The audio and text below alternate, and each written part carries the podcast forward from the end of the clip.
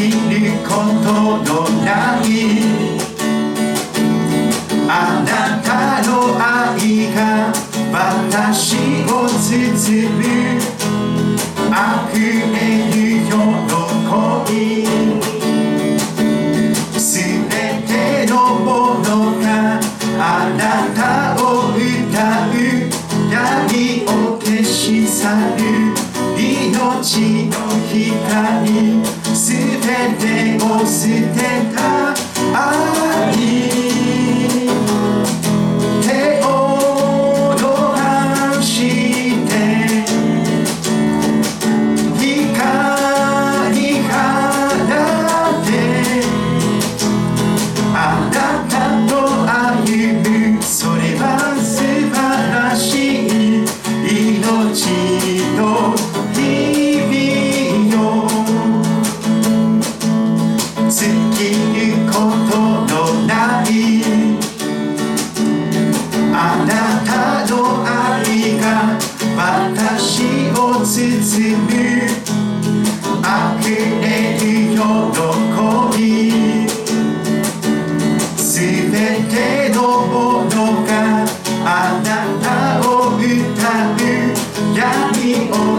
ち去る命の光、すべてを捨てた愛、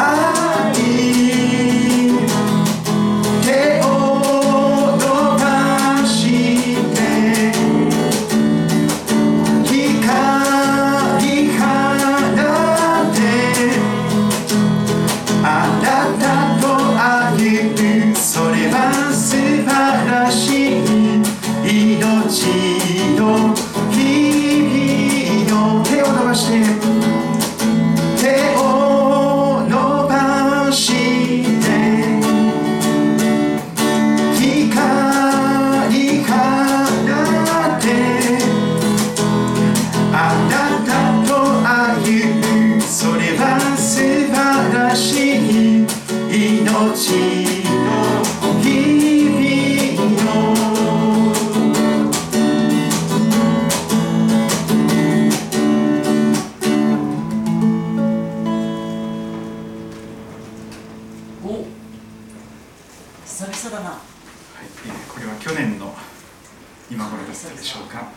主を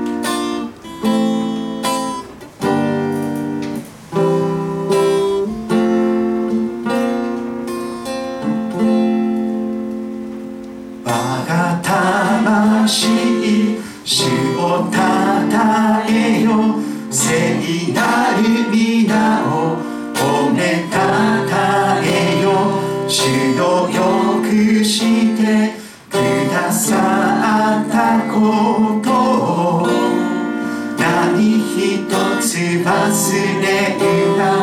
我が魂主をたたえよ。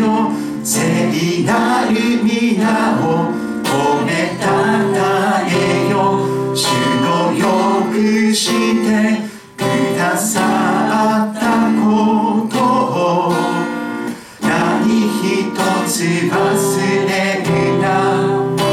主はよいお方、主はよいお方、恵みと憐れみの冠をもて、私の一生を良いもので満たす。主は良いお方、賛美を捧げます。我が魂主をたたえよ。聖なる皆を褒めたたえよ。主のよくしてくださったことを何一つ忘れるな。主はよいお方、主はよいお方、恵みと憐れみの冠をもて、私の一生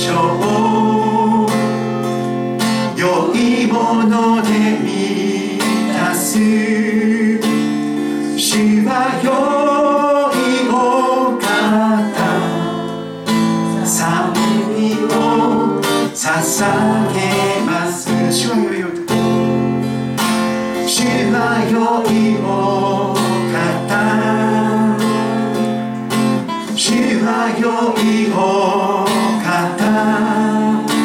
恵みと憐れみの冠をもて、私の良いもので満たす。主は良いお方、賛美を捧げます。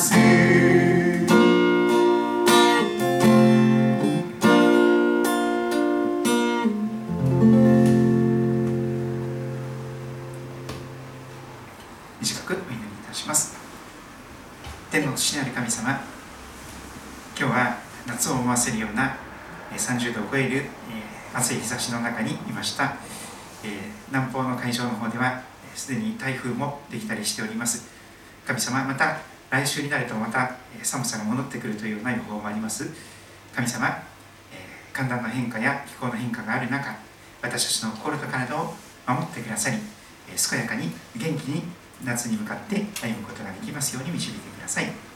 今日も金曜日の夜を迎えましたけれども、聖書の言葉を改めて味わっていきたいと願っています。主をお語りください。しもべは聞いております。愛する主イエス様のお名前においてお祈りいたします。アーメン。風が強いですね。主の教え、聖書の教えですね。主の教えを喜びとすると素晴らしい将来が約束されています。えー、これは本当に何千年も前から同じ言葉が語られているんですけれども、でもこれを実際にやった人とやらない人は天と地の違いになります。ある人は地獄のような人生を味わい、時が来ても実を結ぶことができない。そしてその葉は枯れてしまう。そのなすことは全て栄えない。やることなすこと全部裏目に出てしまう。そういう人生を生きてしまう人もいます。聖書が語る悪者というのはそういう人のことです。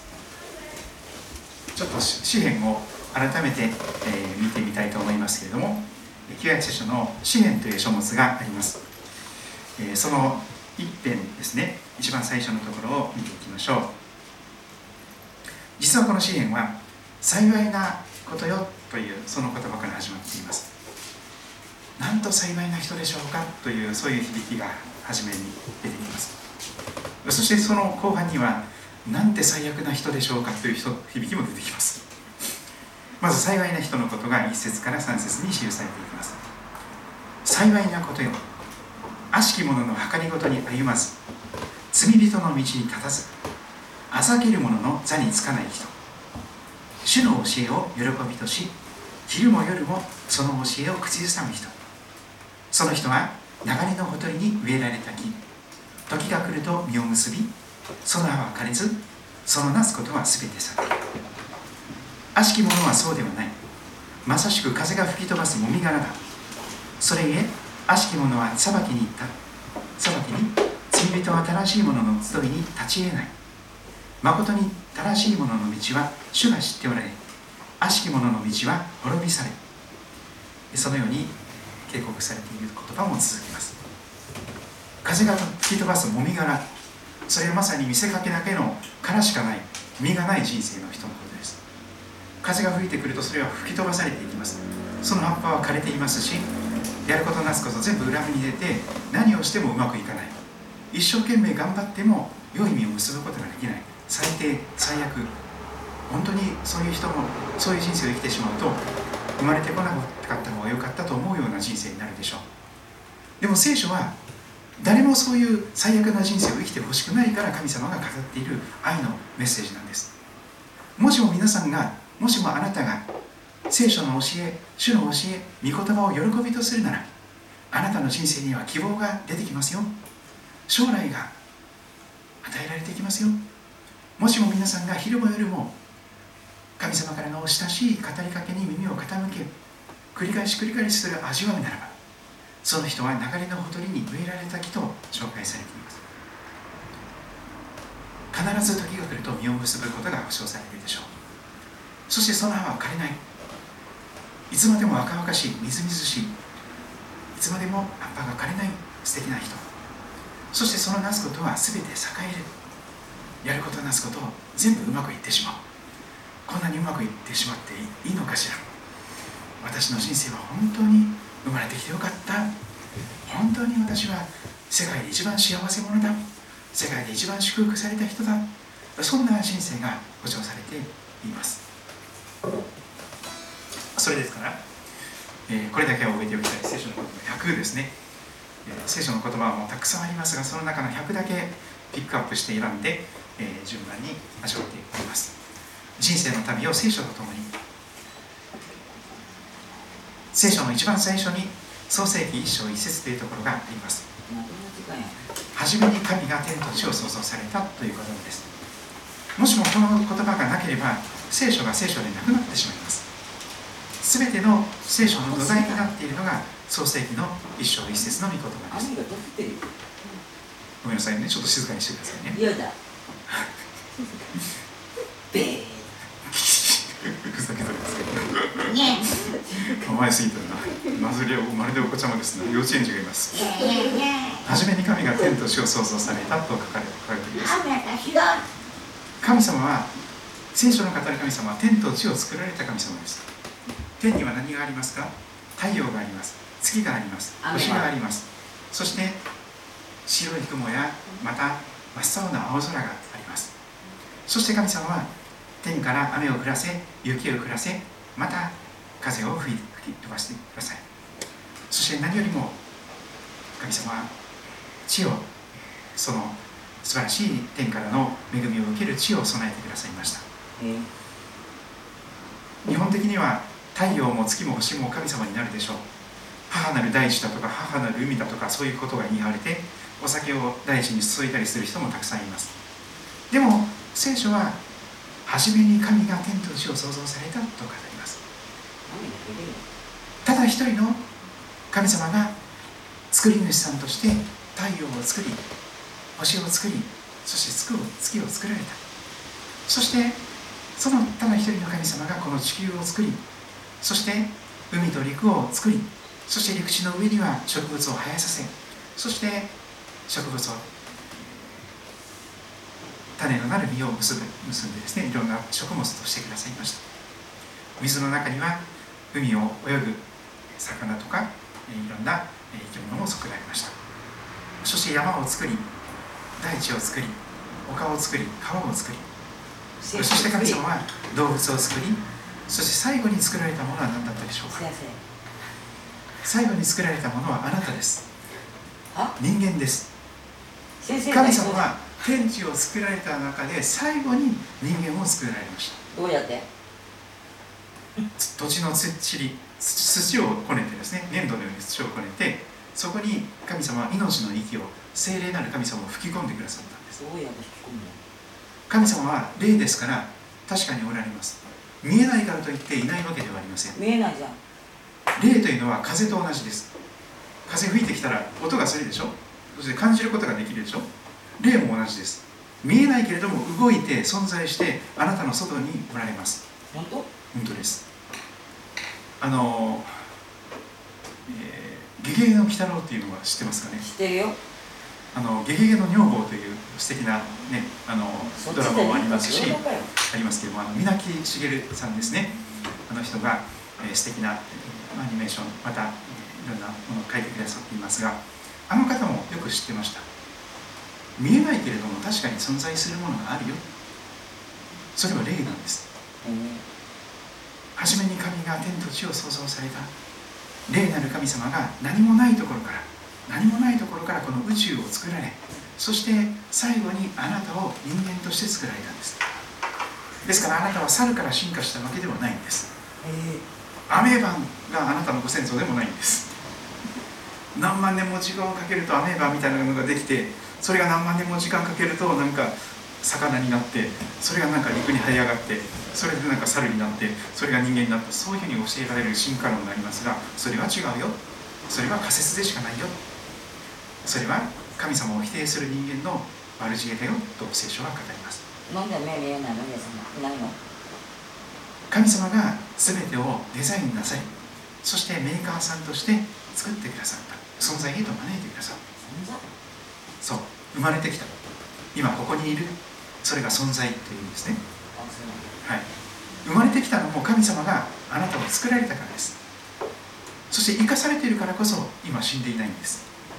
全ては神様の御手の中で生かされ、支えられ、養われています。神様はその日その日に必要な全てを豊かに豊かに与えてくださっています。懐かしいの、豊かに豊かにね。神様は本当に気前の良い方ですから、私たちが代金をお金を払わなくてもいろんな生きるために必要な全てを備えてくださっています。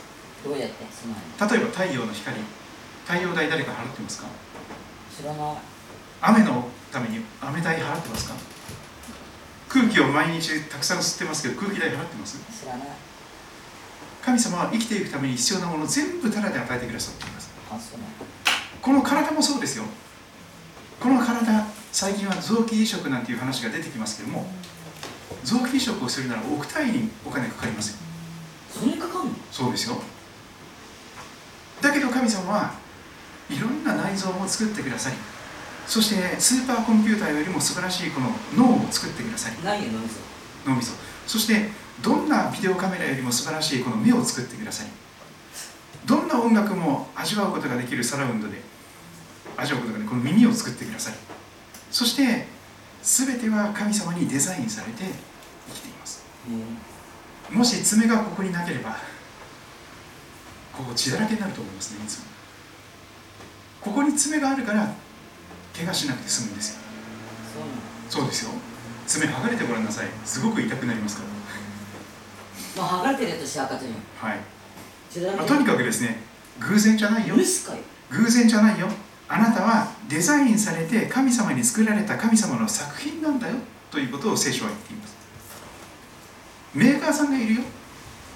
あなたのデザイナーさんがいるよ。そしてあなたを誰よりも愛しておられる神様がいるんだよ。それが作り主さんと言われる聖書の神様です。あなたの作り主さんなんです。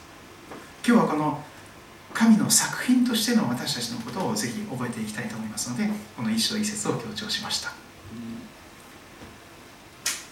その天地を作られる前に、宇宙を作られる前に、神様は霊なる存在としておられました。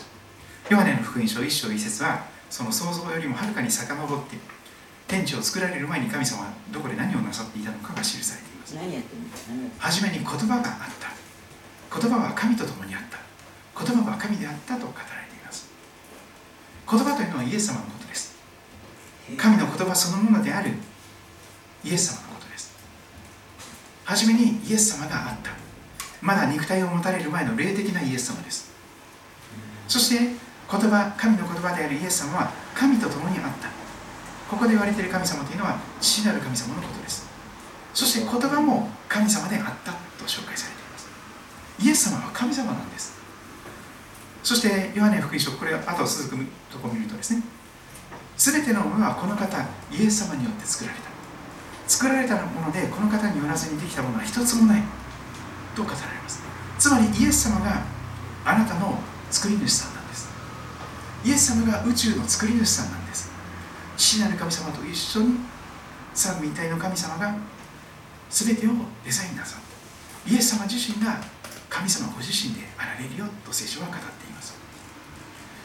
霊的なイエス様の姿がここに記されています。そしてヨハネの福音書の一章じゅうよん節を見ると、なんとクリスマスが出てくるんですよね。クリスマスって何ですか？神の言葉である霊的な存在であったイエス様は肉体を持たれて目に見える人間となってください。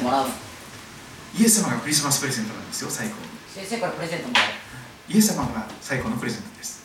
それ以上のプレゼントは差し上げることができません。それ以下はあそれイエス様以外のものは全部もうなんかあの桁外れに価値のないものです。イエス様が最高のプレゼントです。クリスマスプレゼント。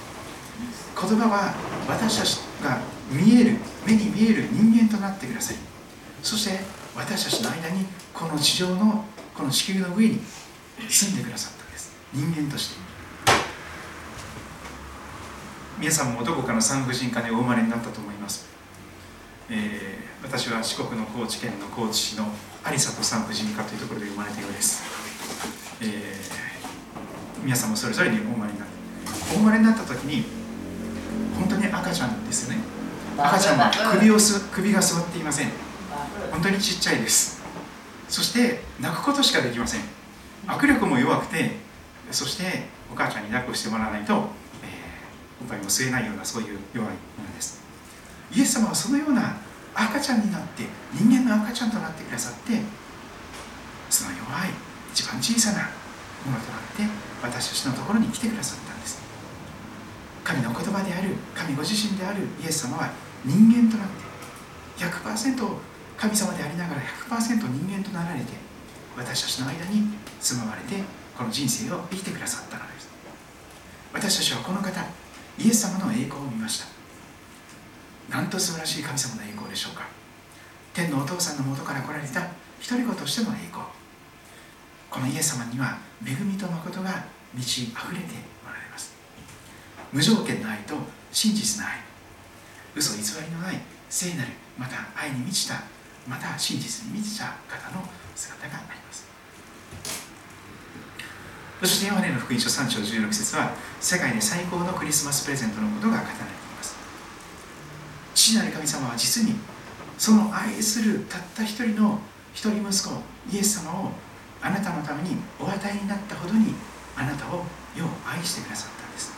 神様に背を向け続けるあなた、神様に文句を言い続けるあなた、神様を神様と見ることもできないそのあなたのために、一番素敵な、一番最高のもの、一番素晴らしいプレゼントを与えてくださったほどにあなたが愛されました。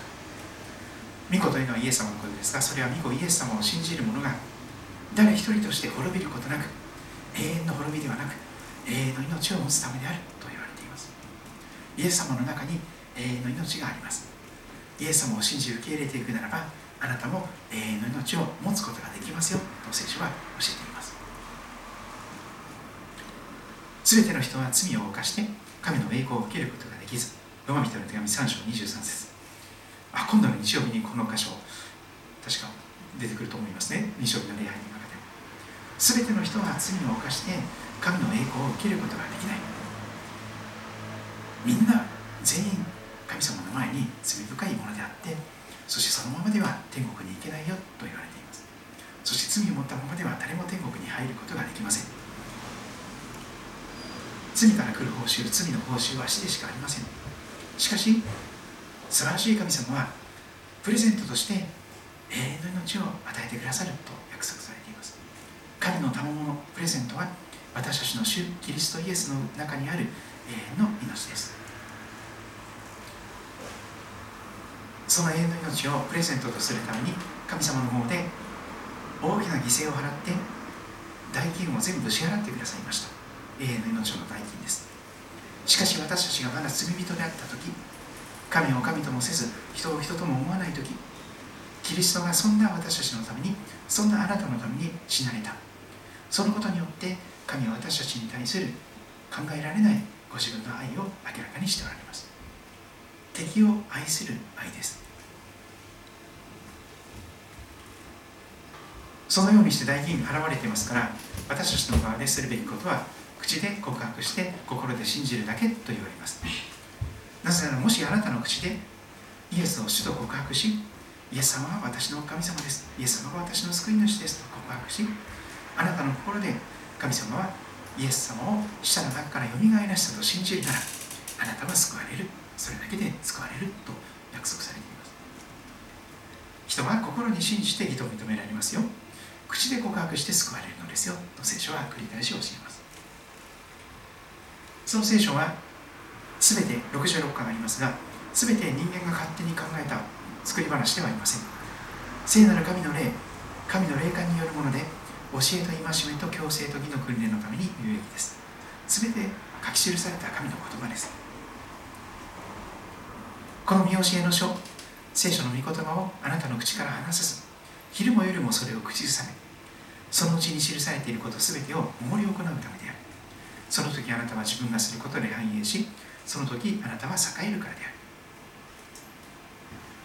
この数年間、私たちはほとんど人前でこのマスクをつけ続けていますけれども、あのこれをですね、やがてこの聖書の御言葉を肌身離さずつけておくみたいな、そういう生活習慣になるといいなと思いますけども、そのようなことが言われています。昼間よりも口から離さず聖書の言葉を、昼間よりもその聖書の言葉を口ずさむ、その時あなたは栄えると約束されていま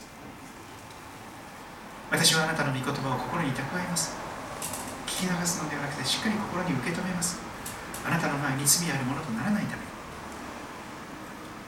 私が今日あなたに命じるこれらの言葉を心に留めなさい。これをあなたの子供たちによく教え込みなさい。あなたが家で座っている時も、道を歩く時も、寝る時も起きる時も、これを彼らに語りなさい。神の言葉は生きていて力があり、モロハの剣よりも鋭く、魂に取れ、関節と骨髄を分けるまでに刺し貫き、心の思いや計りごとを見分けることができます。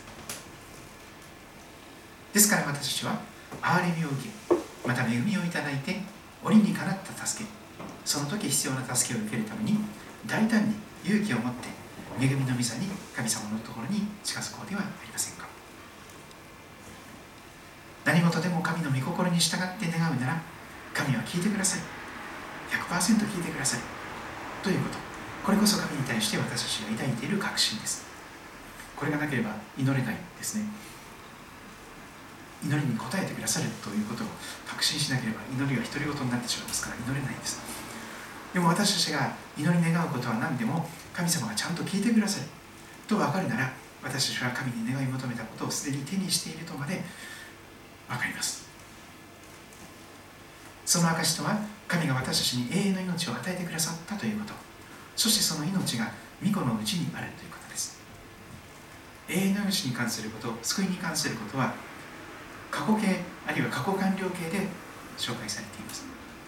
与えてくださった、もうすでに与えられている、今すでに手にしている、そのような命が永遠の命です。その命はイエス様のうちにあります。御子イエス様を持つ者は命を持っています。永遠の命です。でもまだ神の御子イエス様を持たない者はまだ永遠の命を持ってはおられません。あなた方は心を騒がしてはなりません。神を信じ、また私を信じなさい。私の父の家には住むところがたくさんあります。そうでなかったらあなた方のために場所を用意しに行くと言ったでしょうか。私が行ってあなた方に場所を用意したら、また来てあなた方を私のもとに向かいます。私がいるところにあなた方もいるようにするためです。私が道であり真理であり命なのです。私を通してなければ誰も父の御元に行くことはできません。私はあなた方に平安を残します。私の平安を与えます。私は世が与えるのと同じようには与えません。あなた方は心を騒がしてはなりません。ひるんではなりません。志の堅固なものをあなたは全く平安のうちに守られます。その人があなたに信頼しているからです。しかし彼は、イエス様のことですね、しかし彼イエス様は私たちの背きのために刺され、私たちの咎のために砕かれたのだ。彼への懲らしめが私たちに平安をもたらし、その打ち傷のゆえに私たちは癒された。私たちは皆羊のようにさまよい、それぞれ自分勝手な道に向かっていった。しかし主は私たちのすべてのものの咎を彼、主イエス・キリストに負わせた。私たちの主イエス・キリストの父である神がおめでたえられますように。神はご自分の大きな憐れみのゆえに、イエス・キリストが死者の中からよみがえられたことによって私たちを新しく生まれさせ、生ける望みを持たせてくださいました。感謝しつつ主のものに、賛美しつつその大庭に入れ。主に感謝し、皆を褒めたたえよ。主は慈しみ深く、その恵みは常しえまで、その真実は世々に至る。主よ、私たちの神よ、あなたこそ栄光と誉れと力を受けるにふさわしい方。あなたが万物を創造されました。御心のゆえにそれらは存在し、また創造されたのです。まず神の国と神の義を求めなさい。そうすればこれらのものはすべてそれに加えて与えられます。神を愛する人たち、すなわち神のご計画に従って召された人たちのためには、すべてのことが共に働いて益となることを私は知っています。私自身、あなた方のために立てている計画をよく知っている主の言葉、それは災いではなく平安を与える計画である。あなた方に将来と希望を与えるためのものだ。もし私たちが神が光の中におられるように光の中を歩んでいるなら、互いに交わりを持ち、御子イエスの血がすべての罪から私たちを清めてくださいます。もし私たちが自分の罪を告白するなら、神は真実で正しい方ですから、その罪を許し、私たちをすべての不義から清めてくださいます。心を尽くして主により頼め、自分の悟りに頼るな。あなたの行く道すべてにおいて主を知れ。主はあなたの進む道をまっすぐにされる。あなた方が経験した試練は皆人の知らないものではありません。神は真実な方です。あなた方を耐えられない試練に合わせることはなさいません。むしろ耐えられるように試練とともに脱出の道も備えてくださいます。あなたの重荷を主に委ねよ。主があなたを支えてください。主は決して正しいものが揺るがされるようにはなさらない。あなた方の思い忘れを一切神に委ねなさい。神があなた方のことを心配してくださるからです。私の名で呼ばれている私の民が自らへりくだり、祈りを捧げ、私の顔を下に求めてその悪の道から立ち返るなら、私は親しく天から聞いて彼らの罪を許し、彼らの地を癒す。ですから兄弟たち、私は神の憐れみによってあなた方に進めます。あなた方の体を神に喜ばれる聖なる生きた捧げ物として捧げなさい。それこそあなた方にふさわしい礼拝です。この世と調子を合わせてはいけません。むしろ心新たにすることで自分を変えていただきなさい。そうすれば神の御心は何か、すなわち何が良いことで神に喜ばれ完全であるのかを見分けるようになります。勤勉で怠らず霊に燃え主に仕えなさい。望みを抱いて喜び苦難に耐えひたすら祈りなさい。自分に関することについてはできる限り全ての人と平和を保ちなさい。一人一人いやいやながらでなく強いられてでもなく心で決めた通りにしなさい。神は喜んで与える人を愛してくださいます。ある人たちの習慣に倣って自分たちの集まりをやめたりせず、むしろ励まし合いましょう。その日が近づいていることが分かっているのですから、ますます励もうではありませんか。主を恐れることは知識の始め、愚か者は知恵と訓戒を下げず、柔らかな答えは憤りを鎮め、激しい言葉は怒りを煽る。またブドウ酒によってはいけません。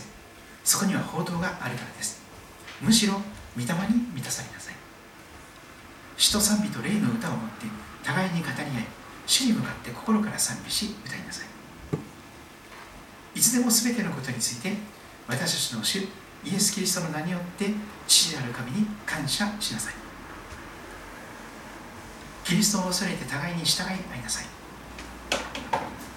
しかし御霊の実は愛、喜び、平安、寛容、親切、善意、誠実、融和、実践です。ありがとうございます。このようなものに反対する立法はありません。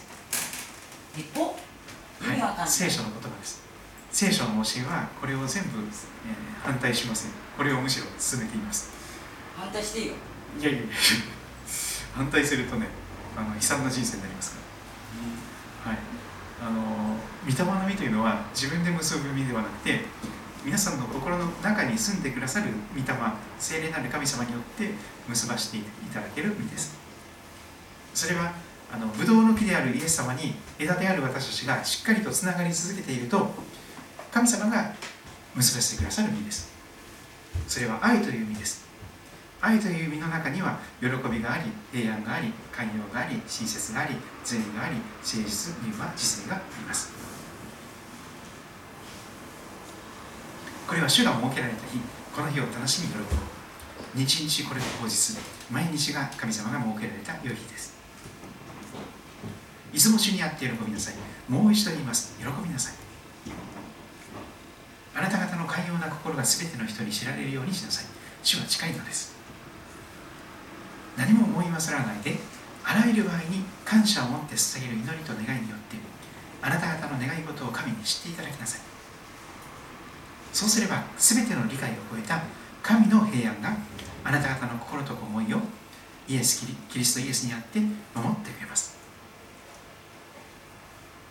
私の兄弟たち、さまざまな試練、大変な目に遭うときはいつでもこの上もない喜びと思いなさい。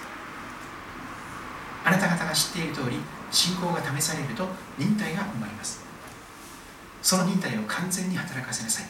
そうすればあなた方は何一つ欠けたところのない成熟した成熟した完全な立派な大人になります。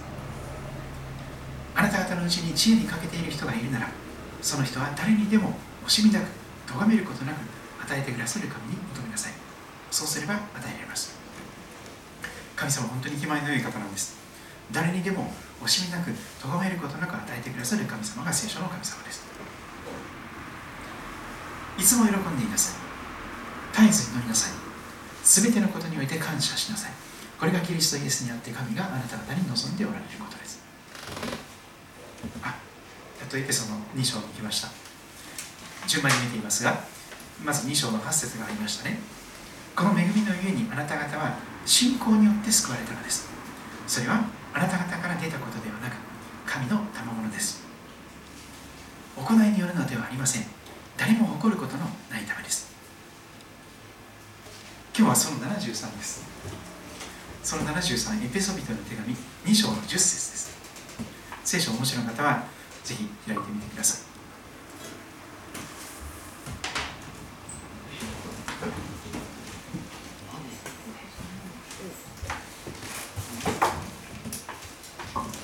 エペソのに章じゅっ節を今日は味わっていきたいと思っております。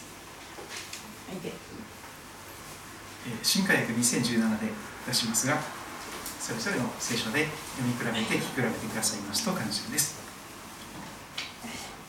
実に私たちは神の作品であって、あ、出てきました、あの漱石英章一節が語っていることですよね。私たちは神様の作品です。作り主さんによって作られた作品なんです。皆さんがそうです。みんなそうです。そして良い行いをするためにキリストイエスにあって作られたのですと出てきます。この赤で 赤, 線赤にしたところがとても大切なことです。良い行いをするためにキリストイエスにあって作られたのですと言われています。すごく大切なことを今から申し上げます。良い行いによって救われるわけではありません。でも良い行いをするために救われたんです。もう一度申し上げます。良い行いによって救われたのではありません。良い行いをするために救われたんです。お分かりになりますかね。すごく微妙なところで、なかなかピンとこないところかもしれません。この世の一般的な宗教的な考えだと、一生懸命良い行いをしないと救われないと考えています。でも聖書はそうじゃないというんです。行いによるのではありませんとありました。行いによるのではありません。良い行いによって救われるわけではない。そのことは繰り返し見たところです。実に良い行いをするために救われたとエペソ人の手紙は続くわけなんです。良い行いをするために救われた。つまり本当に救われた人は良い行いをすることができるということが指し示されています。そうしますと私たちはちょっと悩むかもしれません。真面目な人ほど悩みます。私は良い行いができてないんじゃないの、そうすると私は救われてないかもしれないっていう不安や恐れが来るかもしれません。多くの人がそれで悩むんです。良い行いじゃない、救われ、気をつけてね。多くの人が良い行いによって救われたんじゃないって言うんですけど、良い行いをするために救われたって言われると、え、私良い行いできてませんみたいなということは私救われてないのかしらみたいな、そういう不安とか真剣な疑問が湧き上がってきませんか。私結構それで悩むんですよね。悩んだことが、はい、時々悩みます。良い行いができてないと私救われてないのかしらと思っちゃうことがあります。そういうあなたに対してこのエペソ人の手紙は書かれています。救われたあなたが良い行いに生きることができるように、そのためにこのエペソ人の手紙は書かれています。ですから良い行いによって救われるわけじゃないけども、私は良い行いできてないじゃないの、だから私救われてないかもみたいに不安になってしまう人がいるなら、エペソ人の手紙をゆっくりとじっくりと初めから何度も繰り返して祈りながら読まれることをお勧めいたします。エペソ人の手紙はそのために書かれています。えー、わずかろく章までしかありませんので、読む気になればいちにちで読めてしまいますけども、でも繰り返し繰り返しじっくりと自分のペースで少しずつ、えー、噛んで、えー、味わっていただけたらと思います。まずは今日のところ、続けた今日のところになりますね。神は私たちが良い行い歩むように、その良い行いをあらかじめ備えてくださいました。エペソ人の手紙に章じゅっ節はそこまで語ります。そこまで語ります。でこのエペソのに章ははち、きゅう、じゅうがセットになっています。さんてんセットです。はち、きゅうだけ語る牧師さんも多いかもしれません。でもじゅうを語らないとやっぱりそれは完結しないんですよね。はち、きゅう、じゅうは全部セットになっていて、どれか一つが欠けてもダメです。でも前半がまず大事で、あなた方は、実にあなた方はこの恵みのゆえに救われた。この恵みのゆえにあなた方は信仰によって救われたのです。それはあなた方から出たことではなく、神の賜物です。神様が一方的に神様から与えられるものとして救いがあります。行いによるのではありません。誰も誇ることがないためです。誰も行いによっては救われない。でもその後に、じゃあ良い行いってどうなってるの、クリスチャンって当然良い行いをすることが期待されますよねみたいな。良い行いをするために救われたのですと聖書は語ります。良い行いをするためにキリストイエスにあって作られた、イエス様にあって作られたというのは、もう一度新しく作られた、ボーンアゲインしたということですね。想像されたものが堕落してしまってどうしようもなくなってしまった。でも再び新しく再創造してくださって、リクリエーションしてくださって、キリストイエスにあって良い行いをするために新しく作られた。これが聖書の再創造の働きです。聖書を貫く三本柱があります。あのみたらし団子みたいな筋が通っているものがありますけど、創造、堕落、再創造というこのみっつのことがあります。あの組織神学とかっていうのがあるんですけどね、聖書全体の教え、教理をどうまとめるかみたいな。旧約聖書の創世記から始まって新約聖書の黙示録までろくじゅうろっかんの聖書を貫いているみっつの団子と串があります。創造があって、神様は全てを良きものとして創造してくださった、この創造があります。神羅万象、万物の天地創造があります。でも人間はその神様の素晴らしさを全部台無しにして堕落してしまった。神様でなくて嘘のお父さんの悪魔の言うことを信じてしまって、そして神様は食べてはいけないという木の実を食べてしまって、自分が神様になろうとした。自分が基準になって、そして神を神とすることをやめて、自分が神様なんて生きようとしてしまって堕落してしまった。その結果全部台無しになったんです。しかし神様は憐れみ深い方ですから、もう一度新しく再創造する、リクリエーション、再びもっとこれ最初の時よりももっと素晴らしいものに新しく作り直す、そういうことを始めてくださいました。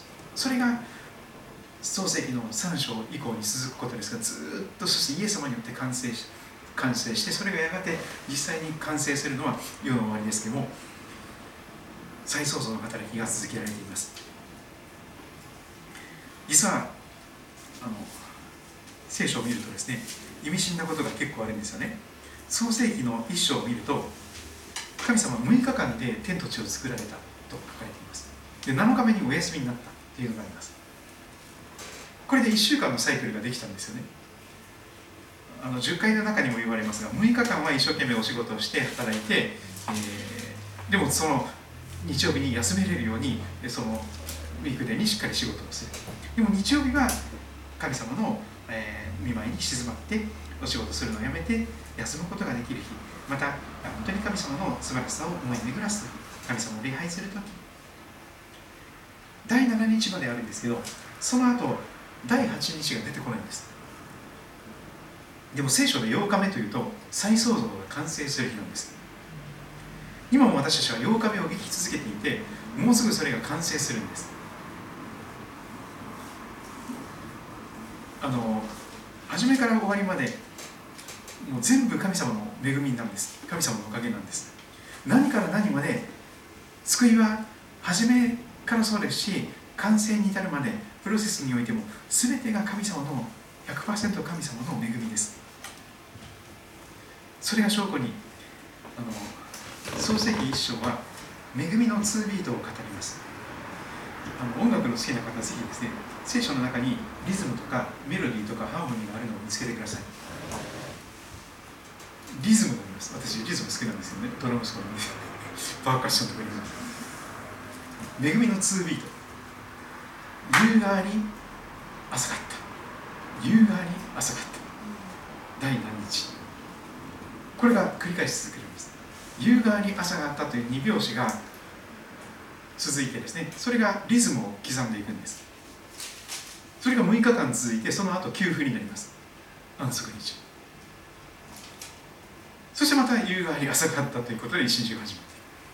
一日の始まりは夕方なんです。夕方はお仕事を辞めて人間が休む時です。お家に帰る時です。やがて、ね、寝る準備をして寝る時です。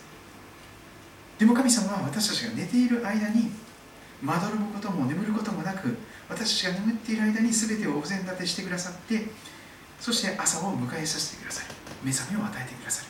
で、朝起きた時に私たちができる、私たちにできる良い行いを備えて、そしてそれをさせてくださるという、そういうことが言われているように思います。良い行いもあらかじめ備えてくださいました。なんという至れり尽くせりの神様でしょうか。私たちが一生懸命自分の力で頑張って努力してやらなきゃいけないではなくて、神様が全部良い行いでさえも備えて準備してくださった。ただイエス様にひっついているだけただイエス様と共にいるだけで、イエス様によって良い行いをさせていただけます。それが恵みによって生きるということだと思います。夕方寝るときに神様が全部お膳立てしてくださって、良い行いでさえもあらかじめ備えてくださって、そして目覚めを朝を与えてくださいます。その時私たちにできる働きがあるんです。毎日あることはそんなに大きなことではないと思います。小さなことの積み重ねだと思います。でも星野富弘さんが語っているように、私にできることは小さなこと、でもそれを感謝してできたらきっと大きなことだ。おはようって誰かに挨拶すること、誰かのご飯作ってあげること、また誰かの話を聞いてあげること、あるいはあの誰かを褒めること、あるいは掃除をすること、洗濯をすること、またいろんなことでですね、あの小さなことがありますよね。家の前を掃くとかねあのなんか床を掃除するとか、掃除機かけるとか、うんいろいろありますよ、えー、食器を洗うとかですね。それ小さなことしかできません。でもそういう一つ一つを神様は備えてくださる方なんです。私にもできること、そして逆に言えば私にしかできないこと、結構ですね、私たちは自分を偉い人だと思ってしまうと、こんなこと私できないわ、こんなこと私のやる仕事じゃないわとか言ってですね、あの高飛車になってあのなんか傲慢なことをする始めるかもしれません。なんか立派なことしかしませんみたいな、なんか大きなことしかしませんみたいな人がいるかもしれませんが、でも人生っていうのはそうそう大きなことが現れるわけではなくて、小さなことが多いです。でも聖書が語っているように、小さなことに忠実であるならば、やがて大きなことが任された時にも、大きなことにも忠実な人として、その大きなことを見事に成し遂げることもできるようになっていくでしょう。神様は大きなことも小さなことも、その良い行いをあらかじめ備えてくださっている、至れり尽くせりの方だというのです。ちょっとこのエペソ人の手紙、ちょっと飛ばしましてよん章あたりを見ていきますと、具体的に私って良い行いがあまりできてないんじゃないかしら、そうすると私って救われてないのかしらみたいに、すごい真剣に悩んでしまいそうな私たちに対して、よん章は少し具体的にいろんなことを語っていきます。例えばよん章じゅうなな節、よん章じゅうなな節は、ですから私は言います、主にあって厳かに進めます、あなた方はもはや異邦人が虚しい心で歩んでいるように歩んではなりませんと語られています。つまりエペソ人の人たちは、異邦人のように虚しい心で歩んでしまっているクリスチャンが多かったということです。気持ちが暗くなって、うつ的な状況にとらわれてしまって、どうせ私なんか、ああやっぱり私のこと神様は愛してないんだな、どうせ私のことなんか神様はそんなに愛してないんだな、虚しいな、悲しいなみたいな、そういう心で歩んでいるクリスチャンが多かったんです。私って良い行いができてないから、やっぱり私救われてないのかしらみたいに真剣に悩む人もいたんです。やっぱり私のようなものが救われるなんてありえなかった、虫が良すぎたんだみたいな感じで、虚しい暗い心で歩んでいる人が多かったみたいです。しかしそういうものに対して励ましの言葉と、そして良い行いをするためにこそ救われてますよ、あなた確かに救われてますから、その神様が備えてくださった良い行いに歩めることができるように、神様の素晴らしさをますます知ってくださいということで語られています。にじゅういっ節を見てください。よん章にじゅういっ節。ただし本当にあなた方がキリストについて聞き、キリストにあって教えられているとすればです。真理はイエスにあるのですか？本当にイエス様にあって教えられていることをもう一度しっかりと思い返してください。その教えは本当に具体的に良い行いをするためにこそあなたはすでに救われていますよということが教えられています。にじゅうに節がそのことでしょう。その教えとはあなた方の以前の生活について言えば、人を欺く情欲によって腐敗していく古い人をあなた方が脱ぎ捨てること、分かっていてやめることができない中で、むしろ喜んで快楽に身を委ねて、そして好き勝手なことをする。むしろお酒を浴びるように飲んだり、ギャンブルにはまったり、性的な快楽をひたひたすら味わったり、そういうことをしていた、そういう古い人を脱ぎ捨てること、もうすでに救われているんだから、そういう虚しい、本当の幸せがないその生き方を脱ぎ捨ててください。そしてあなた方が霊と心において新しくされ続ける。継続が必要です。一度だけ新しくされてもすぐ私たち古くなりますし、すぐ私たち汚れますからね。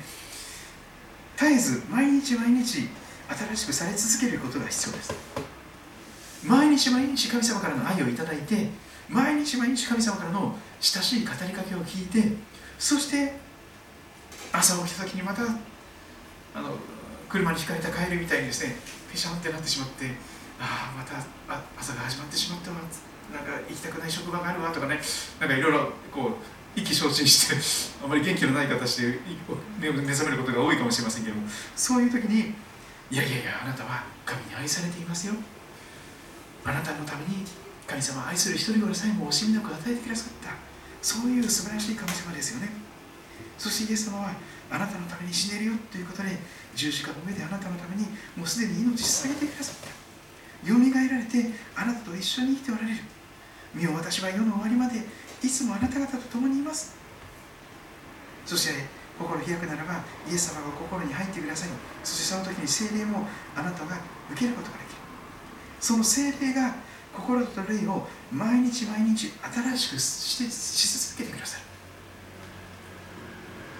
毎日毎日新しい風を、新しい命を吹き込んでください。その時私たちは真理に基づく義と聖を持って、神に形作られた新しい人を着るということができます。古い人を、古い服を脱ぎ捨てて新しいイエス様を着るんです。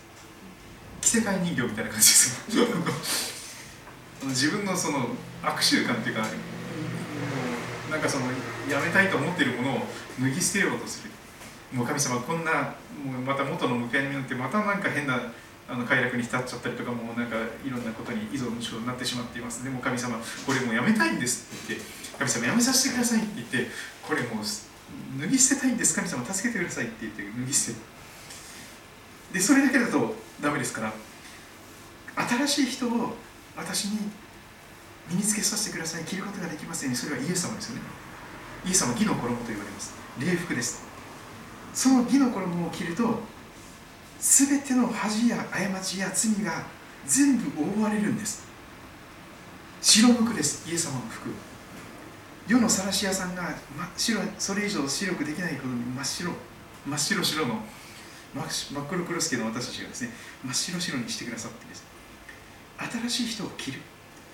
着ると全ての罪が覆われるんです。全ての、全ての恥、恥や過ちが覆われます。イエス様は日々私たちの尻拭いをしてくださるようにして、私たちの罪を、恥を、過ちを覆い隠してくださるんです。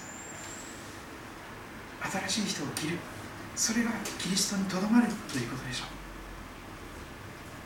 そしてそれは具体的にはこういう良い行いにつながっていきます。にじゅうご節、まず嘘偽りに関するこの悪い行いから良い行いに変えられています。ですからあなた方は偽りを捨て、嘘を捨て、それぞれ隣人に対して真実を語りなさい。私たちは互いに体の一部分なのです。良い行いの最初は言葉における良い行いです。嘘偽りを語ることをやめて真実を語っていく、本当のことを語っていく、それが良い行いの言葉における良い行いでしょう。さらに心の感情といいましょうか、気持ちにおける良い行いがあります。にじゅうろく節、怒っても罪を犯してもなりません。憤ったままで日が暮れるようであってはいけません。悪魔に機会を与えないようにしなさいと言われます。これ心の中の良い行いですね。悪い行いというのは怒り狂ってぶち切れてしまう、憤ってそのなんかひどい言葉を浴びせてしまうとか、ひどいことをしてしまうとか、殴る蹴るの暴行をしてしまうなんでいかなくてもですね、ひどい言葉をかけてしまう。これが私たちの古い悪い性質ですよね。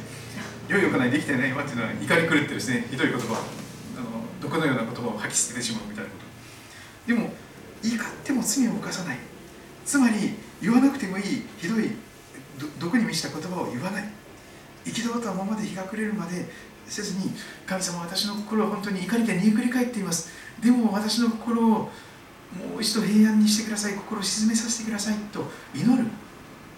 そして心の中でその怒りや憎しみやそういうものに打ち勝っていく、それが悪魔に機会を与えないという良い行いの絶好の最初の、あの一歩であります。実は怒っている状態、プンプンのプンになっている状態、憤ったままの状態というのは悪魔に機会を与えているような状態です。悪魔はそれにつけ込んでくるんですよ。ほらほら、復讐しろ、仕返ししろ、もうあの心の中に思ってること全部言えばいいよ、あの人にそのまま言っちゃえ、そのままって言って、それでですね、あのそれは悪魔に機会を与えるこのぜあの隙を見せている状態なんですよ。本当に無防備になっている状態です。悪魔がそこにつけ込んでくるとですね、悪い言葉を浴びせかけたりひどいことになっていきます。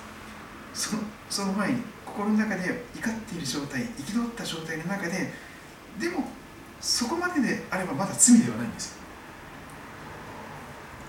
怒って憤った後、それでぶち切れてなんかひどい言葉をかけたりとか意地悪したりとかって、それが罪の悪いことになりますけど、そうならないうちにその心を神様によって怒りや、えー、憎しみから殺意から敵意からそこから守られるようにと真剣に祈っていくときに、そこをそのような悪い行いから守られていくことがあるでしょう。にじゅうはち節、盗みに関することも言われます。盗みをしている者はもう盗んではいけません。もう救われたんですから、良い行いを神様は備えてくださっているんですから、もう盗まないように心がけてください。むしろ困っている人に分け与えるため、自分の手で正しい仕事をし、労苦して働きなさい。より積極的な、人のものを盗むというよりは、むしろ困っている人に分け与えるために自分が汗を流して仕事して誰かのために与える人になってほしい。そして言葉における悪いこと、悪い行いはやっぱりそうですね。続きます。にじゅうきゅう節、悪い言葉を一切口から出してはいけません。むしろ必要な時に人の成長に役立つ言葉を語り、聞く人に恵みを与えなさい。やっぱり良い行いって心から始まりますけど、その次言葉だと思うんですよね。言葉によって良い言葉をかける、それが最高の良い行いの一つかもしれません。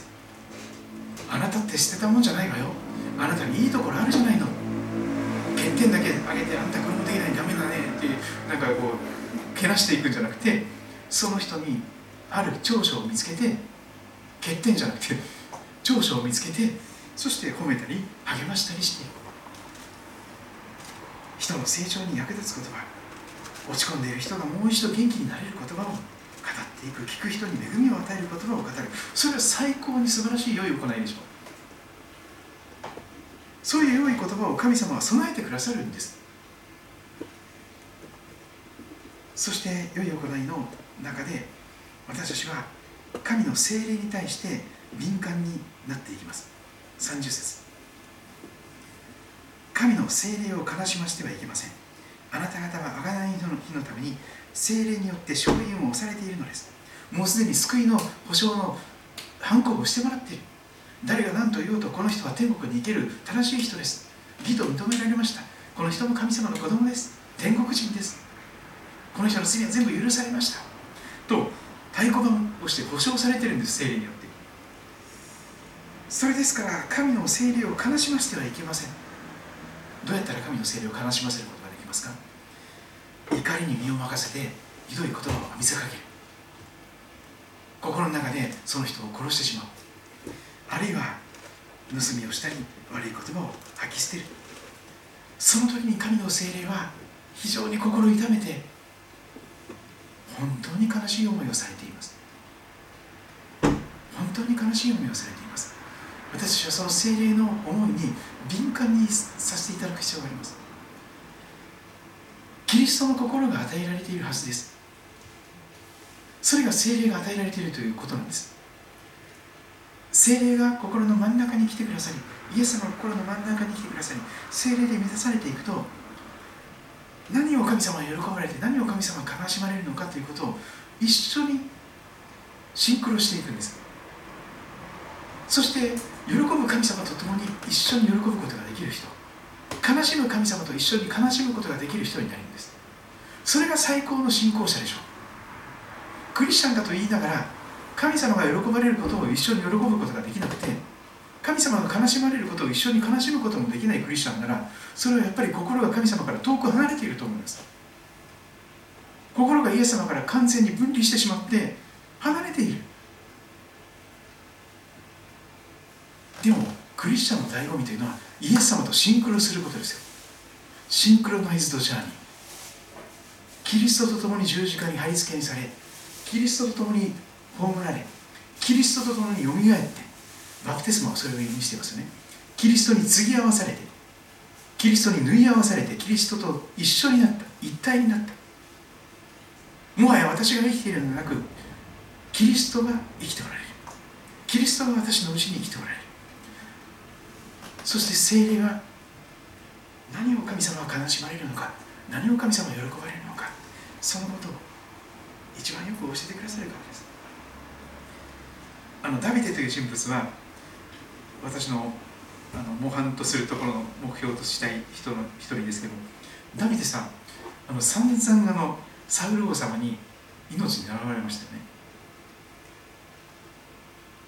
ね。もう本当にで仕返しできるようなチャンスも与えられたんですけど、自分で仕返しせずに神様に委ねました。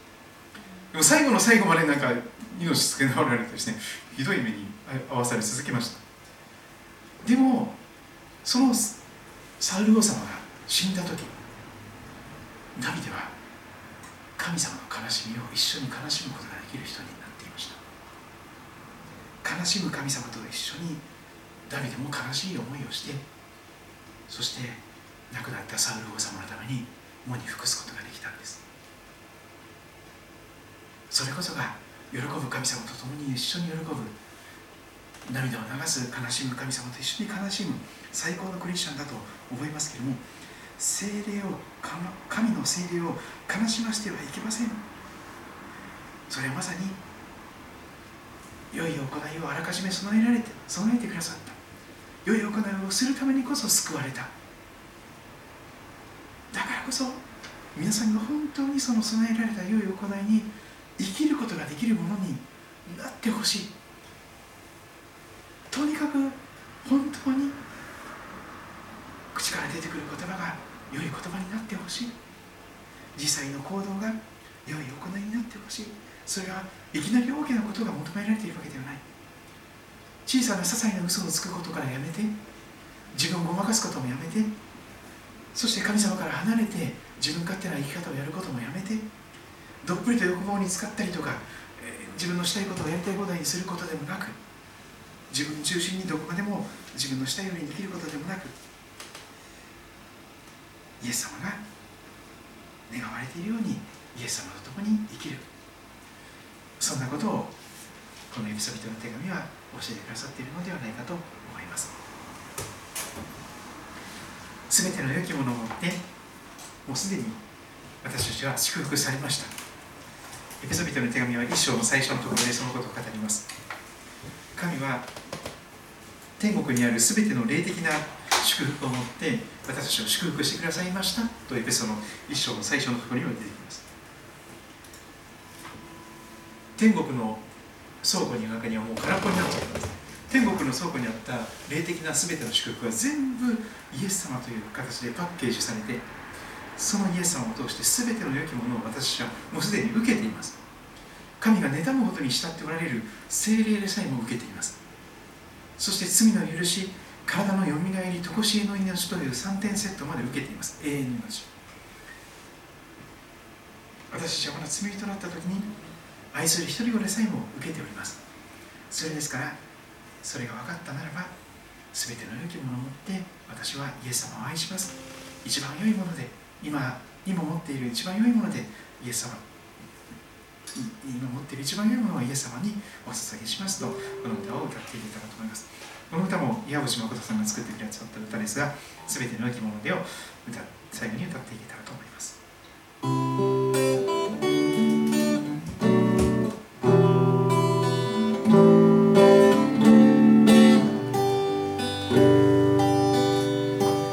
主を愛せよ、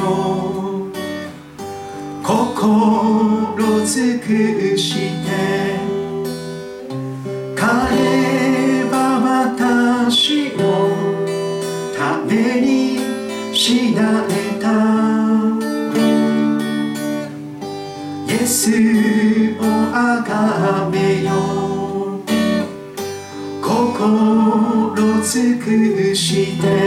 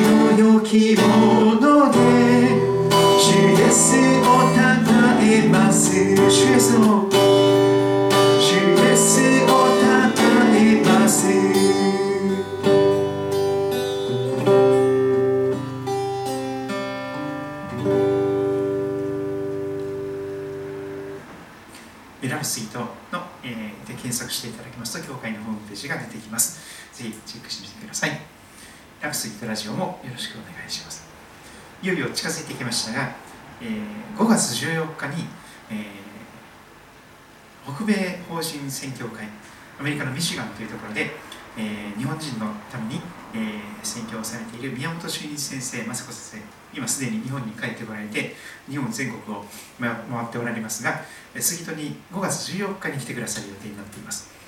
この教会、今年創立ななじゅっしゅうねんを迎えておりますので、そのななじゅっしゅうねん記念の歓迎礼拝を予定しております。ぜひお誘い合わせの上 お,、えー、お集いくださればと思います。えー、ごがつのだいにしゅうです。えー、地図を新しくしましたけども、ちょっと余計ごちゃごちゃしたかもしれませんがあのベルクスがなくなってしまったとかですね、いろんな電気柱ができたとか、あの、まあ、ちょっとより分かりやすく駅から歩いてくるためにどうしたらいいのか、まず東武動物公園の駅から東口から出て歩いて約じゅっぷんの距離です。古利根川を渡りましてすぐに右に曲がって川沿いを歩いてください。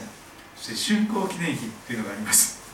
そこで曲がってください、えー、左に曲がって、そしてお蕎麦屋さんの横を通ると旧日光街道に出ますけども、そこからも教会が見えます、えー、白い箱型の建物です。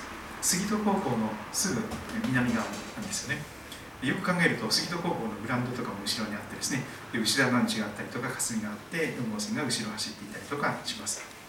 えー、宿場町の考察場が復元されたりもしていますが、えー、そして玉井医院の横ですし、えー、町の役場の通りになっております、えー、橋本屋そば屋さんと鶴巻せんべいの間にあります、えー、ジェーエー の、えー、農協の横になっておりますということですね、はい、ぜひ遊びに来てください。えー、日曜日は朝じゅうじはんからと夜はちじからくじ、えー、にかいほど礼拝をしています。どなたでもお伝えくださればと思います。えー、今日も見てくださり、聞いてくださり、来てくださってありがとうございました。えー、週末から新しい週にかけて皆様の上に神様の祝福が豊かにありますようにとお願いいたします。またお会いしましょう。God bless you.